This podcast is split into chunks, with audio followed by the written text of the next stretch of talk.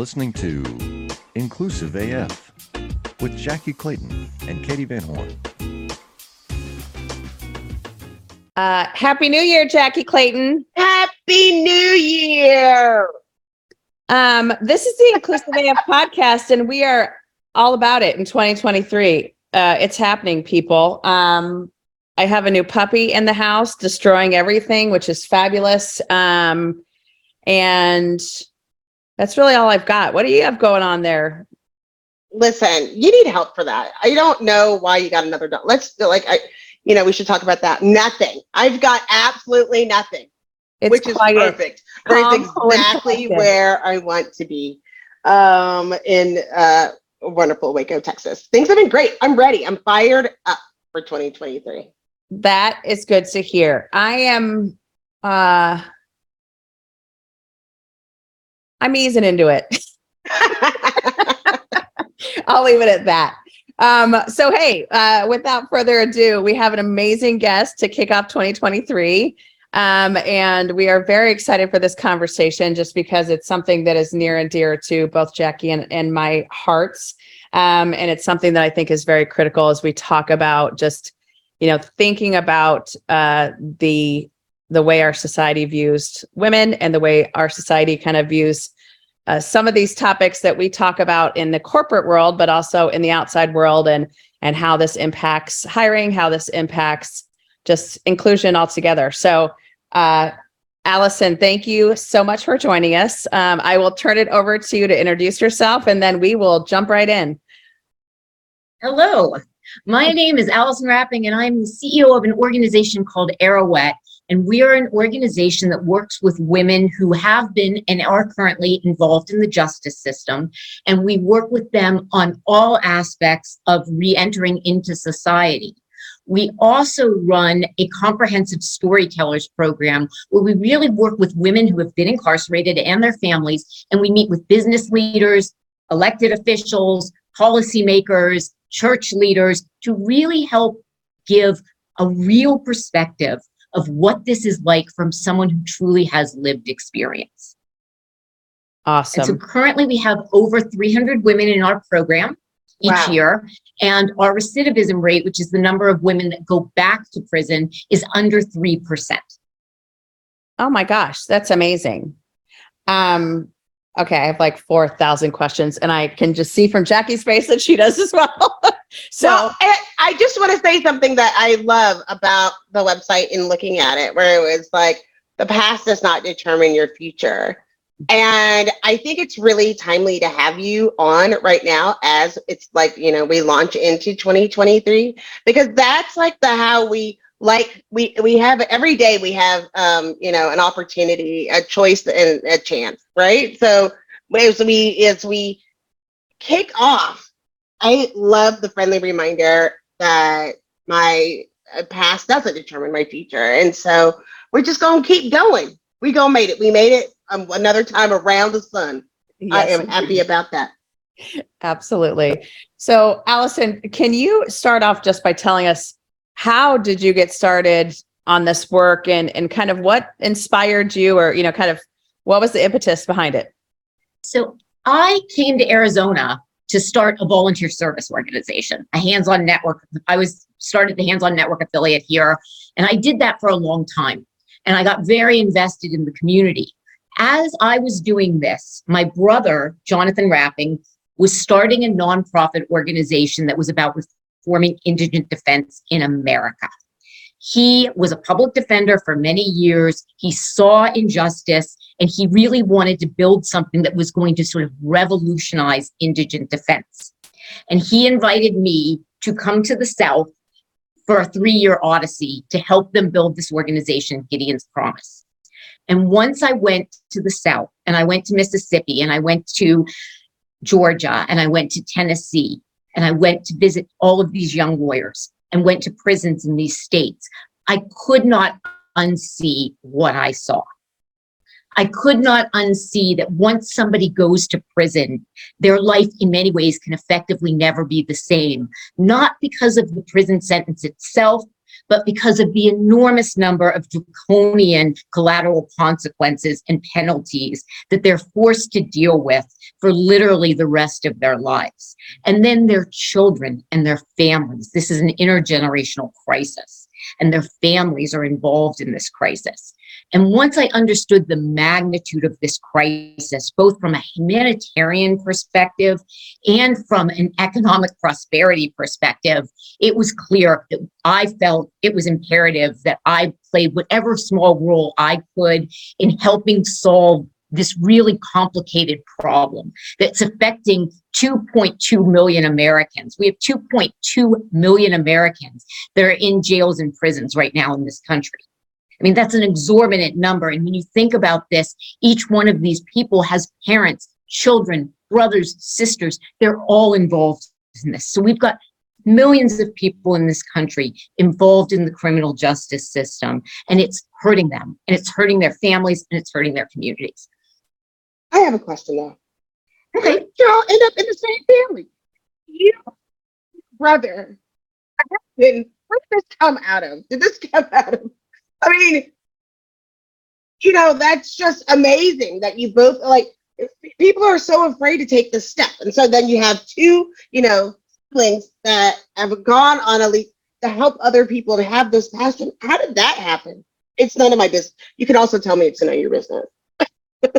uh, we very quickly we grew up my parents were both professors. They were very involved in community um, but they also were academics. And i think my brother and i said well we love that you're academics and we love all your books but we want to see how this plays on the street. You know? So so my brother cool, wanted to be a public defender and i said i'm going to go run a volunteer organization and spend all my time in south phoenix. And it's just because the actions on the street and the people who really can solve these problems are the people that are living in these problems, not me.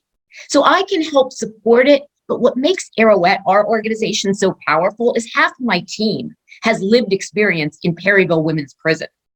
Mm. And the strongest women in my organization collectively have spent more than 60 years in that prison.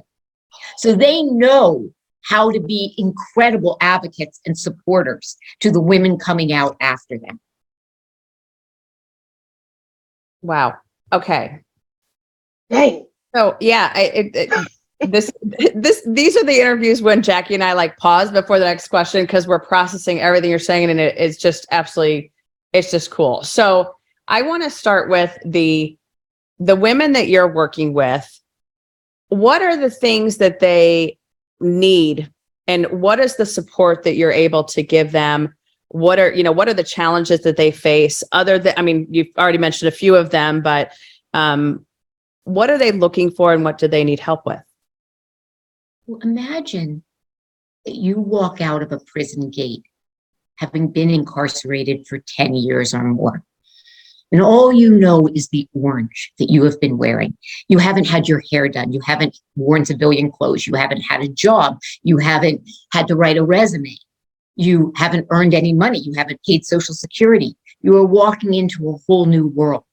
So, what women need, first and foremost, they need love and a hug and a we're here and we've got you and you're our sister and you're here we're here with you but they need everything most women coming out of prison in arizona are coming out with the equivalent of $250 and maybe a paper id there are a number of women in the arizona prison who have the luxury of retention jobs which are wonderful jobs in the prison that do pay and some of those women are able to come out with a nice nest egg to start their life but the majority of the women come out with very little Here's the other part.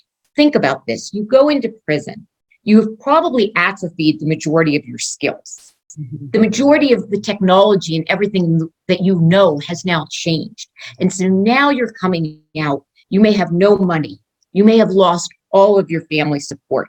You are probably going to be obligated to go to a halfway house. There are some excellent halfway houses. There are also some terrible halfway houses you don't always know where you're going to get to go. Then you need to be able to reintegrate with your family. You need to be able to reintegrate with that child who was two when you left and now they're 12. You, you have to be able to figure out how to get your first job. You have to be able to figure out how to open a bank account, how to drive a car, how to apply for an apartment when constantly that door is slammed in your face because we don't rent to felons. Even if your felony is 30 years old and it was for something like smoking marijuana when you were 18, but you're still not going to be able to get an apartment. So the needs are significant for mm-hmm. anyone coming out of prison. What we do is we are there to walk shoulder to shoulder with the women. We start our program inside of the prison.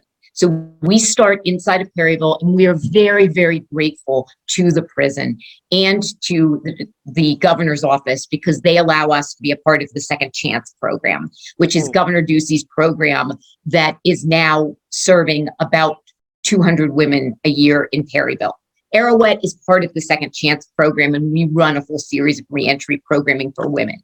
Then we have our immediate need. That's the second part of our four phase model, which is anything you need. Do you need a ride? Do you need to get signed up for AHCCCS? Do you need food stamps? Do you need a hygiene kit? Do you need food boxes? Do you need clothes? We will work with you to get all of that. Then the second step is what do you want to do? What kind of career do you want? Do you want to get technical skill? Do you want to get a certificate? Do you want to go right into the workforce? How do you want to work on moving from minimum wage to livable wage? So we do a lot of workforce development work with them. We do a lot of work with them to help them be able to overcome the fear they have of telling a potential employer, hey, I have a felony conviction on my record. Um, that's and so we do a lot of work getting them situated. We do financial coaching, we do employment coaching, we run all kinds of wraparound services, and then we also are very invested in helping them access the healthcare system. So realize women have had probably limited amounts of healthcare in the prison system. But when they get out, they're eligible for AHCCCS, which is the Medicaid program. We call it AHCCCS in Arizona. That is a major program. But imagine trying to figure out how to manage this when you've never, ever maybe been to a doctor before. So we work with them to be able to access the complicated system of how do you get a primary doctor? How do you then find out what kind of behavioral health services do you need? What kind of preventative services do you need? What kind of holistic care do you need? Then we, we work with them on helping them find for them what is their spiritual journey? How can we help them find the places that they want to go that are meaningful to them? We are never prescriptive in what we do. It is what they want, and how can we help you define your success? We are not going to determine what success means to them. We're going to walk shoulder to shoulder with them to help them meet their life as successes as they want it to be. I love that. The the fact that you're, uh, you know, we talk about diversity. I, you know, part of it is you know meeting people where they are and making sure that you're giving them what they need, not just a program or a hey, you know, HR spun this up and it's for everybody, but really making sure that you're looking at the individual and what their needs are. And I think that is just such a critical piece. And uh, you know, I think when you think about the services and this is something that you know we've talked about especially with folks in marginalized communities that they maybe don't know about different services or don't know that there are things that they can do to have someone help them write a resume or help them as you just mentioned like get you know access or whatever it might be. And you know what what a journey that is to even just uncover what's out there that can be helpful and can be you know something that supports whatever their journey is. So that's amazing. Um when uh, like the the folks that are going into your programs um without getting too specific but you're you mentioned that a lot of them have felony convictions. Um are these folks you know that they go into the system are they in are they younger folks? Are these older folks? Like what is the kind of the demographic i guess i would say of, of the folks that you're supporting and that are going through these programs Great question. And if you've seen one woman, you've seen one woman. One thing about the Arouet program is you're welcome to be a part of it. If you are referred to us by somebody or you're a part of the Second Chance Center, you're welcome to come to Arouet. We do not discriminate. Any woman who wants to come to us who's been involved with the justice system, we're pretty, you know, we have pretty strict criteria about what it means to be an Arouet because we have limited bandwidth, but we are willing to work with you. Here's the other thing about Arouet if you mess up and people mess up, it's just life. and you go back or you recidivate or you or you relapse. That is not a problem. You are always welcome to come back. People's journeys take lots of different approaches. They take lots of different directions. Arouet is always here for you if you want Arouet. But here's what differentiates what i'm hoping differentiates Arouet and what we're really working on in our organization. One we have a very diverse team so we are intentional about our diversity because we want every woman to feel that they can relate to somebody in the organization. So we have a very, for a small team, we have tremendous diversity on that team. We also really are building a community. So we tell people when they walk in the door, if you'd like to utilize Arouet for transactional reasons, absolutely you can. But that's not what we're all about. We're here to build a community. We're here to have you be a part of this community. We have activities for you. We have events for you. We have a mentorship program. We have a volunteer program. We have a storytellers program. There are so many ways for you to stay invested. But my dream for Arouet, we are bringing people in and we're calling them faculty. And so what I'm hoping is that our calendar of events is led by faculty that are our graduates so that every week we have a different program, but it's led by the women of Arouet, talking about real issues that affect them in real time. The events that we do in our community are planned by the women of our organization. The major events, the major organizational components of our organization, our director of programs spent 17 years in Perryville. She oversees every one of our programs. If she doesn't think the program is going to work for the women that we're working with, we jettison it.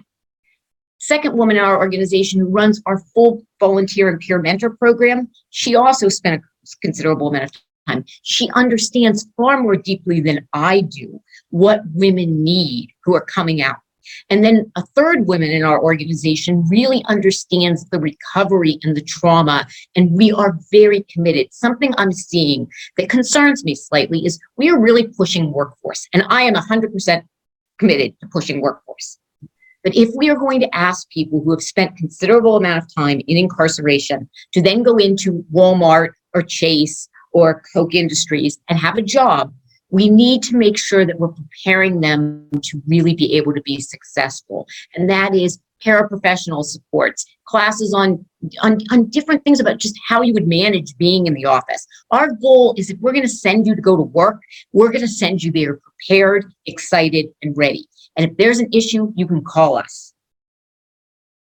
I love backing up a little bit. I love that you call people faculty. Um, and I think so many people struggle like, oh, are you a client? Are you a, you know, this or that? I love that you call them faculty and, and it already kind of makes you want to sit up straight. But I love that you you say that because when people are getting out, like you need a, a measurement of self-care that you have not had, like dramatically. That you don't really know yourself, right? Like you're in a different spot mentally. And, you know, I kid, we had one week off. And I missed my first meeting of my first day back because I and I had I was out of office like I couldn't even relate to work and I was out for a week. And I'm an executive member of the team. So I can't imagine 10 years to even understanding and like you were saying the technology is different especially if you're thinking about retail or like food service or you know even working with cars completely different. And i'm glad that you said that. Like how can we support these these people as they're looking to get back into um it's almost i mean it's almost like a journey of getting back to self you know It is absolutely. And it's also a journey in which you know, I'm incredibly grateful for our partnership with the prison. We are very, very fortunate. But prison is a dehumanizing place. And so you walk out, you've been called a number for five years, 10 years, 15 years. You're coming out, people are calling you by your name. The, some of the most interesting things are when we take women to Dress for Success. We have an incredible partnership with Dress for Success and the experience of them having a personal shopper and having their makeup done and getting all of their outfits and then they're taking pictures and sending them to us of you know of this experience and how much more confidence they have. And then to see these women a year later they are now the mentors to our new releases and they're helping them navigate the ropes. But what i will say is half my team is women with lived experience. Smartest most dedicated most committed people I know. I am a walking advertisement for the fact that just because somebody has a criminal conviction does not make them abundantly workforce ready. Hi, my name is Sarah, and I want to tell you about my podcast called Can I Offer You Some Feedback? I'm a business consultant and executive coach with over 20 years' experience in change management, leadership development, and naturally providing feedback to high performers. My podcast is for those of you who have a complicated relationship with feedback, whether giving, receiving, avoiding, or seeking. Feedback is essential for our development. In each episode, you'll hear from real people across industries with their ideas, perspectives, and best practices on feedback.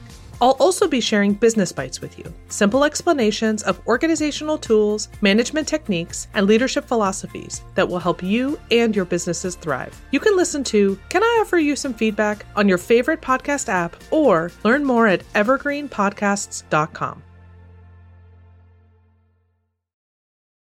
And I think we have a major opportunity in this country that we must address right now, which is the complete problem that we're going to have if we keep keeping people out of the workforce with all of these arbitrary licenses, arbitrary ways in which you can't make it through the algorithm when you apply online for a job, which is how most jobs are happening. The idea that somebody's going to turn you away before you can even describe what happens with your crime. We are losing so much talent in this country because we are not allowing incredible talent to go to work and what is going to happen as a result of this. If we we in Arizona have a 1.5 billion dollar prison. That's what we spend. That's more than we spend on higher education in the state of Arizona. $1.5 billion. But that's not the true cost of what it costs of people being in prison. It's the cost of your children going into foster care. It's the cost of you having to rebuild your life rebuild all of your tools if you were a tradesman, rebuild a house, rebuild a credit score that's probably been destroyed, rebuild a whole tax base that you haven't been able to pay into. We are costing people a fortune and we're costing our states a fortune because we've draconianly put these arbitrary things into place that keep people from being able to do what they really want to do, which is have really good quality work. And so I think the greatest thing we can do over the next five years is help educate policymakers and business leaders about why fair chance hiring is so important, why it is good business, why there's nothing charity about it. In Arizona right now, we have two jobs for every one person looking for a job. Mm-hmm. Why are we arbitrarily keeping people out of the labor market? Why are we keeping these businesses from having quality workers for reasons that make no sense? So I hope that through our work and through our storytelling, we can help educate people on why fair chance hiring is important, how you can do it successfully, and why some of the things that you might believe are not really true. Alison, can you share a little bit more when you say fair chance hiring? What do you mean by that? So, fair chance hiring is you if you have a criminal conviction, you would still be able to go through the interview, you would still be able to explain, and that the company doesn't have a million arbitrary boundaries as to why you can't be employed there. So, right now, it is almost impossible for somebody who's been in prison to work at a bank. So, I'm going to shout out one of our sponsors, JP Morgan Chase, who is one of the founding organizations, as, is AT&T, Koch Industries, Walmart, CVS Health. They are a founding member of the um, of the criminal of the group that is really working nationally of corporate 500 you know fortune 500 companies to look at this because what they're starting to see is that this is dramatically affecting the corporate labor market and we've got to get people back to work it's not healthy for their families. And but there's two kinds of policies that keep people from working. One are government policies. Those also those can be draconian. But then we also have just arbitrary policies that businesses will put into play, some of which make perfect sense and maybe need to stay, but some of which really we can revisit them. So we really are trying to work with businesses to showcase where they could maybe look differently at some of these hiring opportunities. It's not charity. This is truly some of the strongest workforce you're going to find. All right, Yeah, you know, I, I we use Good Hire to running background checks, and we started. We're like looking at Checkr. We were able to like put the parameters, like looking for very specific things. Not, and then I like that it also gives people an opportunity to respond. Like we when we're looking at this, like this is the situation. We don't um have a you know hard fast rule that doesn't would not eliminate people, but there's so many times where people are afraid and whatever the situation how they got there you know you're talking about trauma and then reliving that experience over and over and over again to be rejected I, it is i can't imagine how painful that is So I can't tell you how many letters I have written on behalf of our participants to the same well-known company in our community. And they, it doesn't matter how many letters I write, they won't hire them.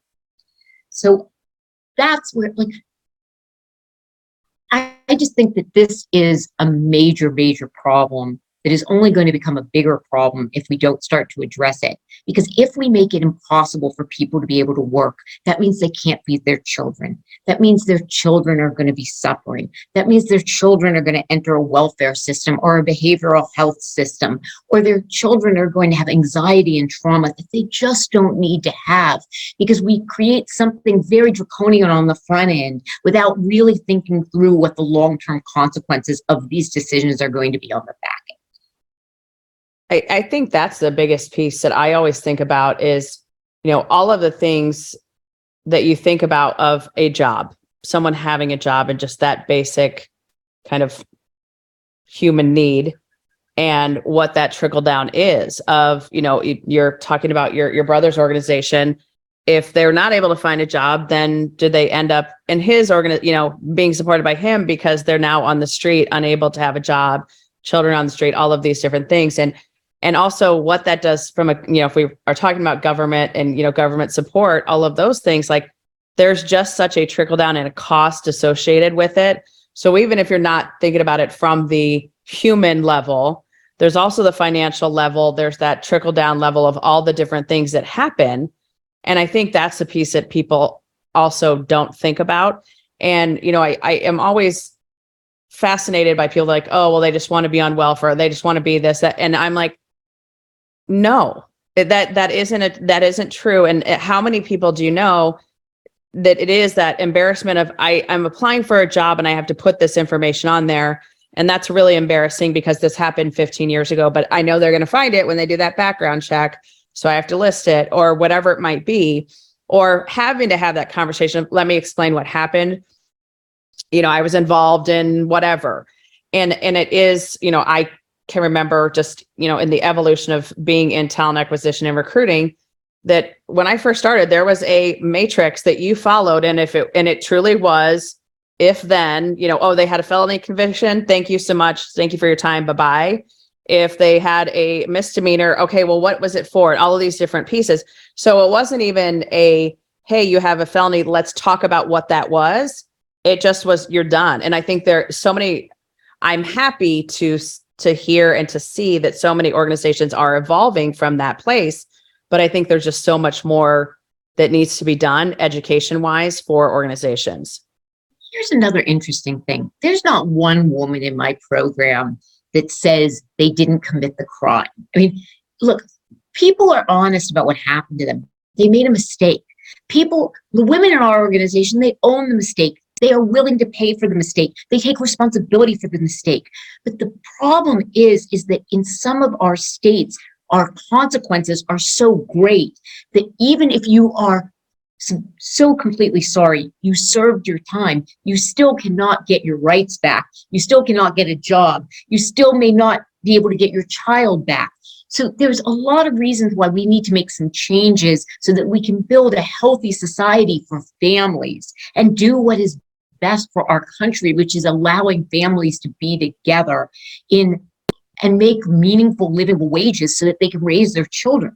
And that's what we're trying to do is give people those opportunities to have the families and the life that they deserve to have. I yeah, I'm glad that you said that. Um, I've been working on talking about why, like, why diversity programs fail. And one of the things that we were looking at was because these things are systemic, and you're trying to change a person instead of changing the system. So we were talking about people with disabilities, and they were like, "Well, what required by law?" You know, talking about different statements. I was like, "Oh, nothing." They're like, and then they got so upset and they went off, and I was like, "Go vote! Like this is nothing. You can tell me all day. You asked me about compliance, and I let you know the answer.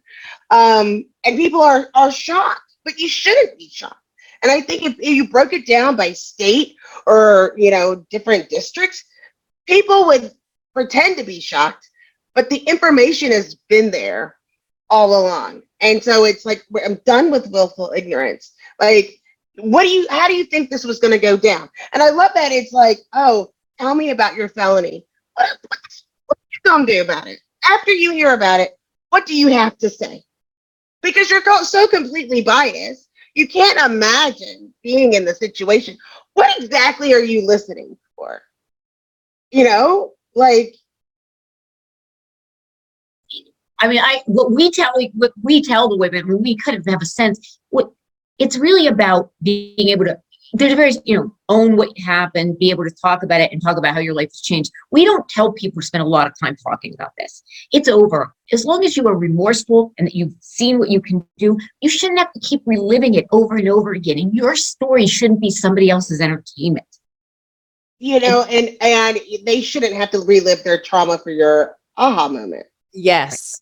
I, I think that's one of the pieces that I have seen time and time again is the salacious details that, and you know, I am in HR and have heard way too many folks come to be like, "Oh, did you know this, this, and this?" And you're like, "Whoa, eh, are they doing a good job at work?" And like that's the the focus, but it, also is interesting to me, you know, thinking about how we approach this stuff, and you know what Jackye just said, the reliving of the trauma.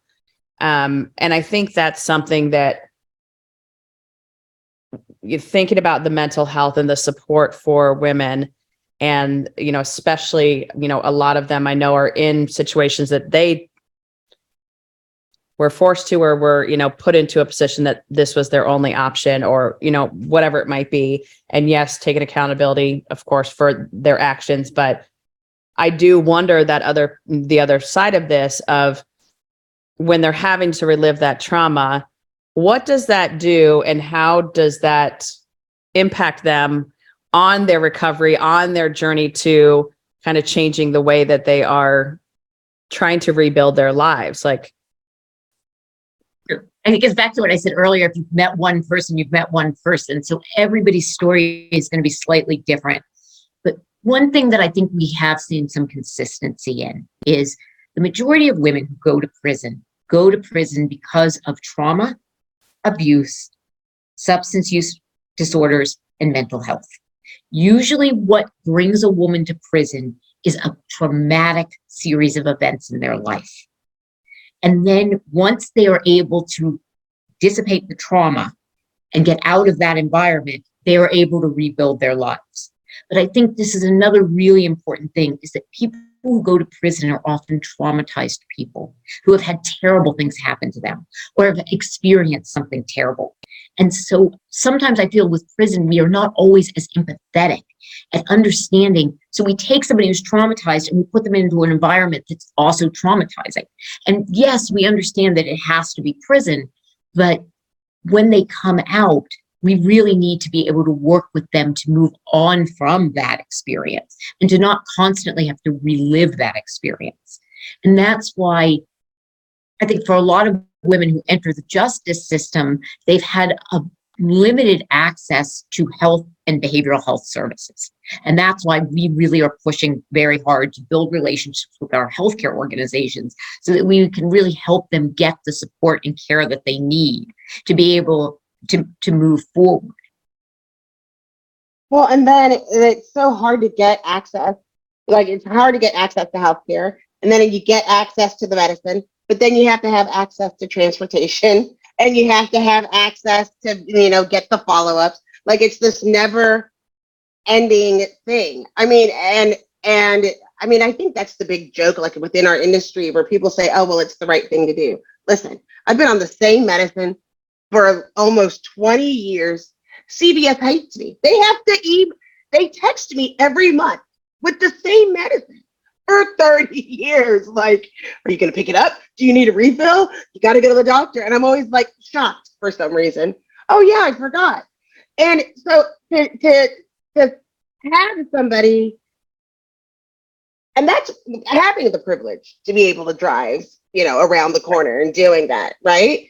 And then it's like what part do we own? And and i and i feel like there's a lot of people that like to call themselves allies and uh, like oh i can offer support. But offering that support and being a true ally is helping to get navigate but then also fixing the system that's broken. That's where those that comes into play And that's why we have the Storytellers program, because what we're trying to do is we're really trying to be very holistic in our approach. We run a program and we are dedicated to data and metrics. We study the heck out of the data. So we know what programming and what interventions we're doing that really work. Now, what we're trying to do is take this data that we've collected over four years and bring it to people who have the ability to make change and say, if you know, if we can look at some of these things a little differently, maybe we can have better results for people. And we feel that our own women, with their ability to articulate, to be storytellers, to share their own experience, is one of the best ways that we can go to help people start to see what changes need to be made.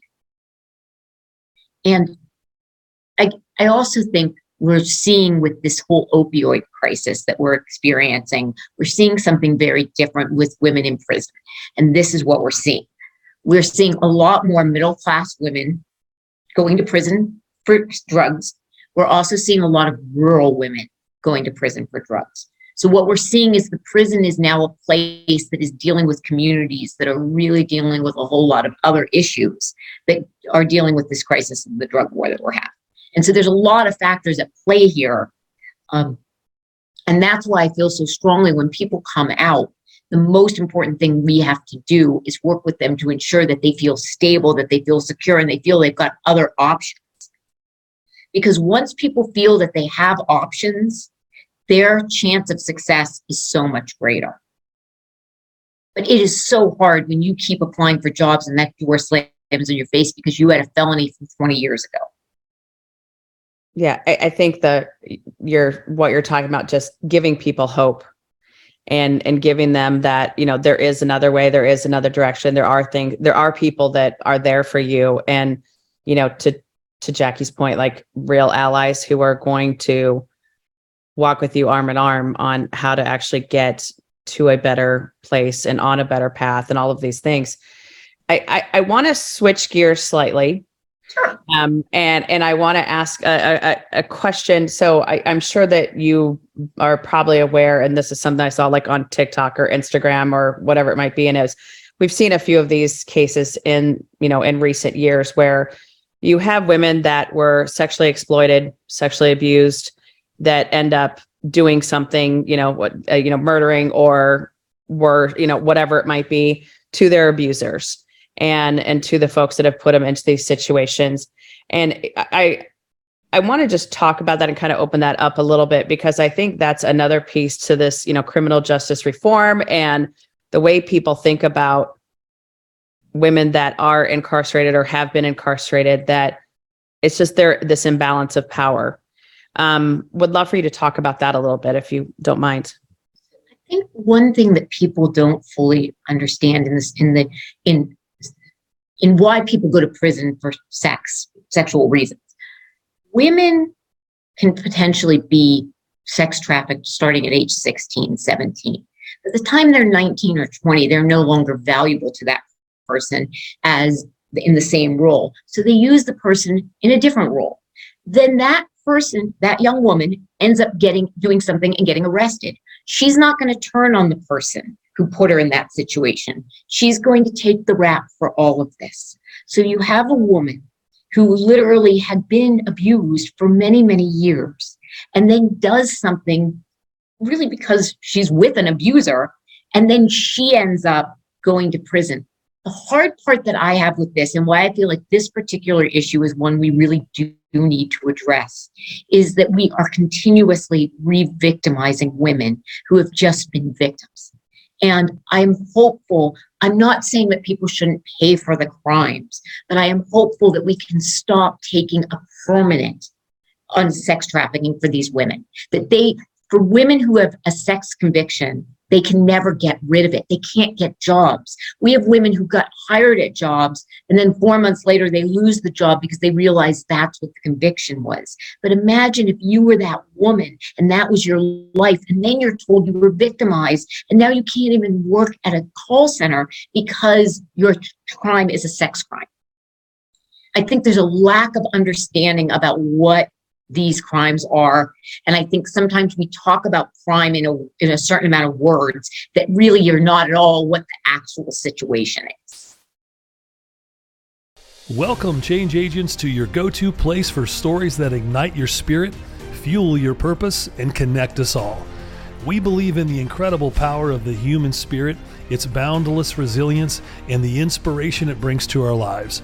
On the Driving Change podcast, we'll journey together through the extraordinary yet very relatable experiences of some of the most amazing people on earth. Our mission? That through these stories, we might just spark change within you and awaken a newfound motivation to harness your unique gifts to make a real difference in the world.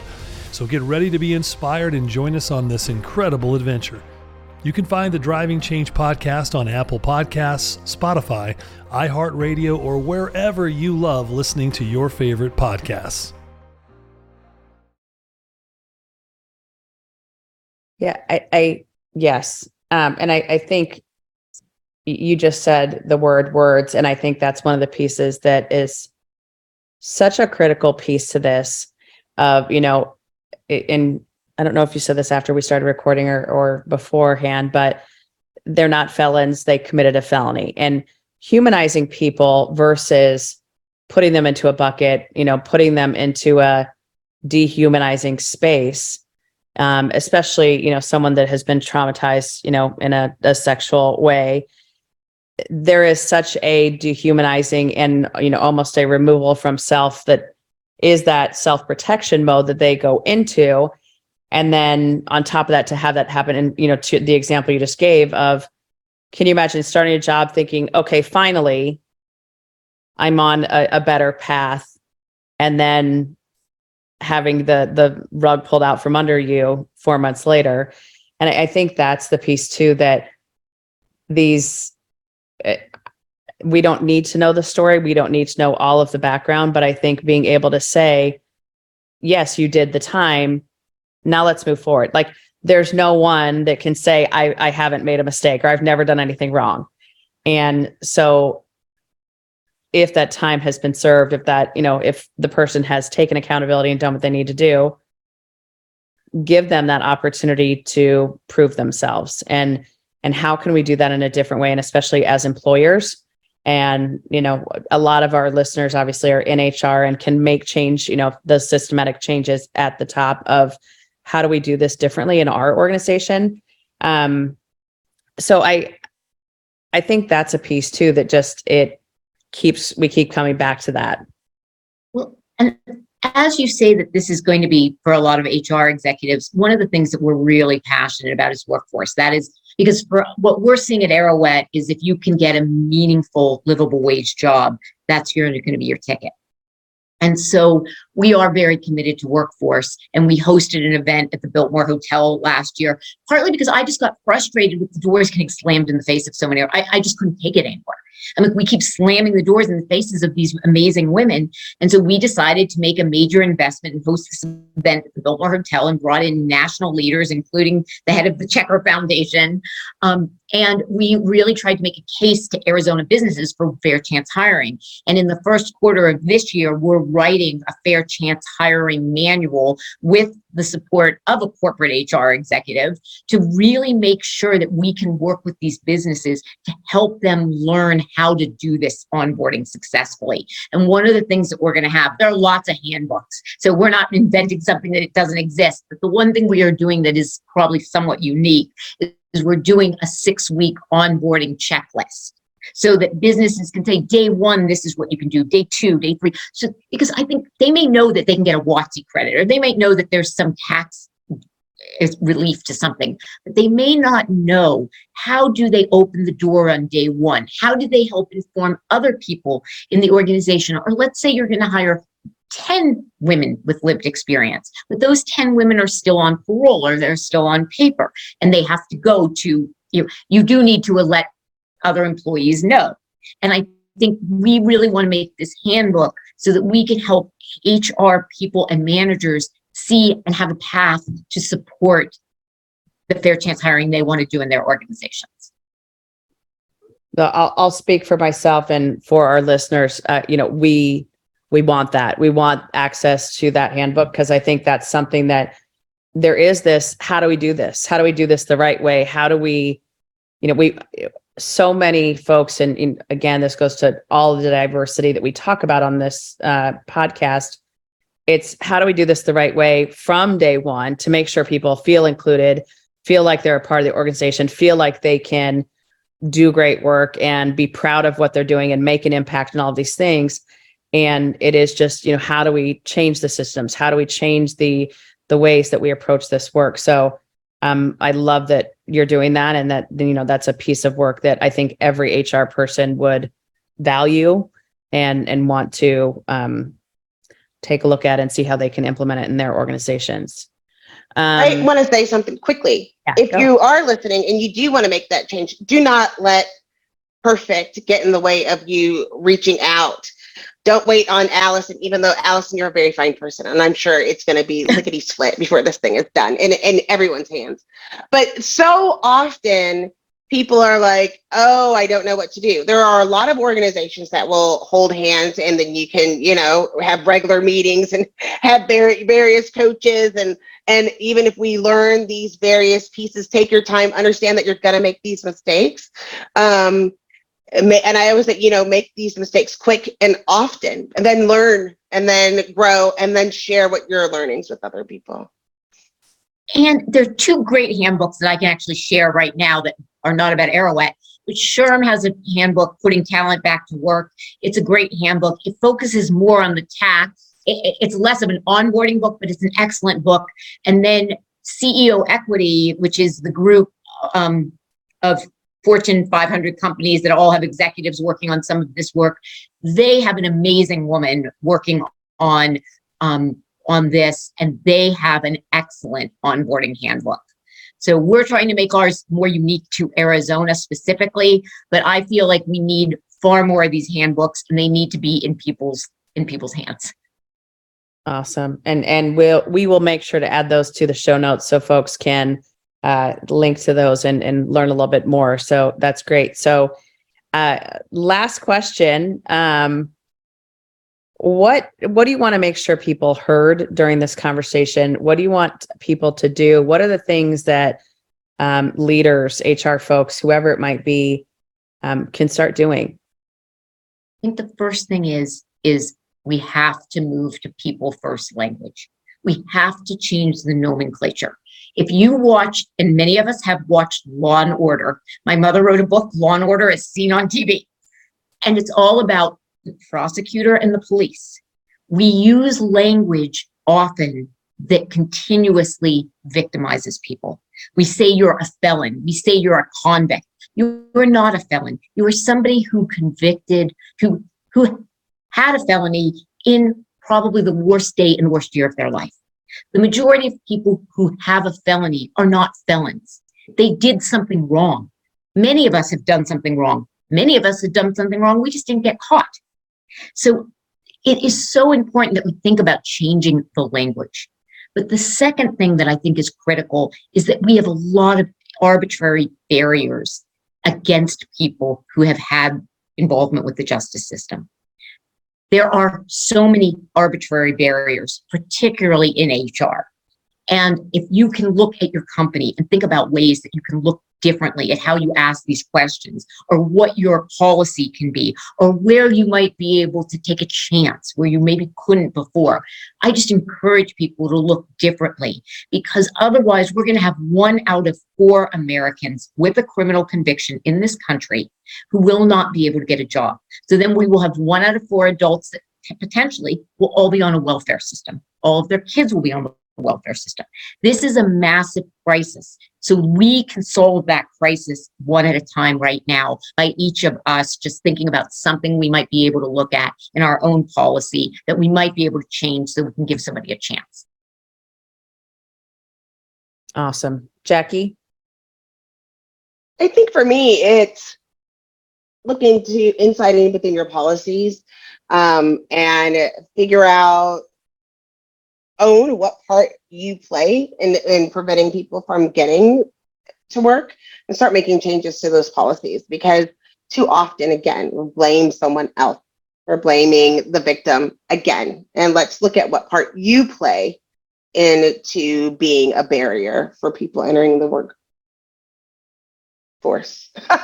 That was a whole word sorry. Yeah, no, I love both of those. And uh, I'll, I'll, mine is, you know, we, we have, as both of you mentioned, kind of those barriers in place, but I would also take it a step further and say, you know, how do we make sure not just the systems and processes, but how do we make sure that we do the voting, do the things kind of at that higher level, but also educate folks on language, you know, not just the HR teams, but everyone in the organization. And, you know, you mentioned, hey, there might be some people that need to know if they have to go for a visit to a, a parole officer or whatever it might be. But I, I am always very hesitant to let folks know that type of information because I know that it then does cause bias. But if we educate folks about those pieces to the puzzle, that will change the conversation as well. That, you know, we won't be revictim- re-victimizing them.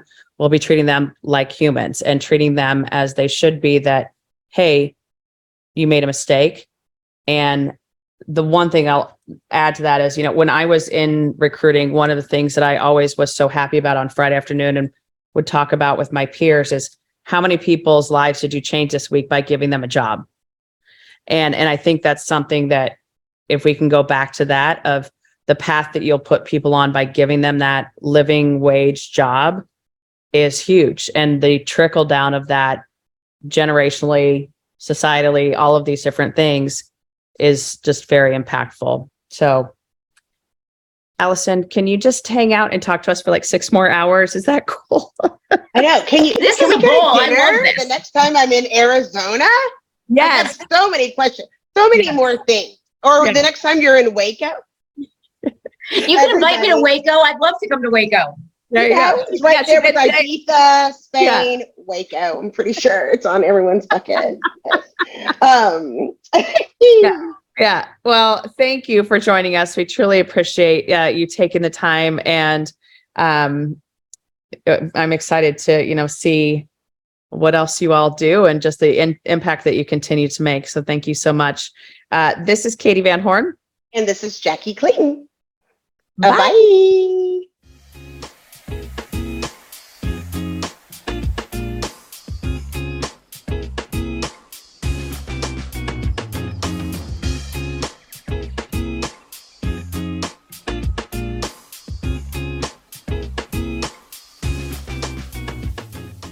Do you love news about LinkedIn, Indeed, Google, and just about every other recruitment tech company out there? Hell yeah.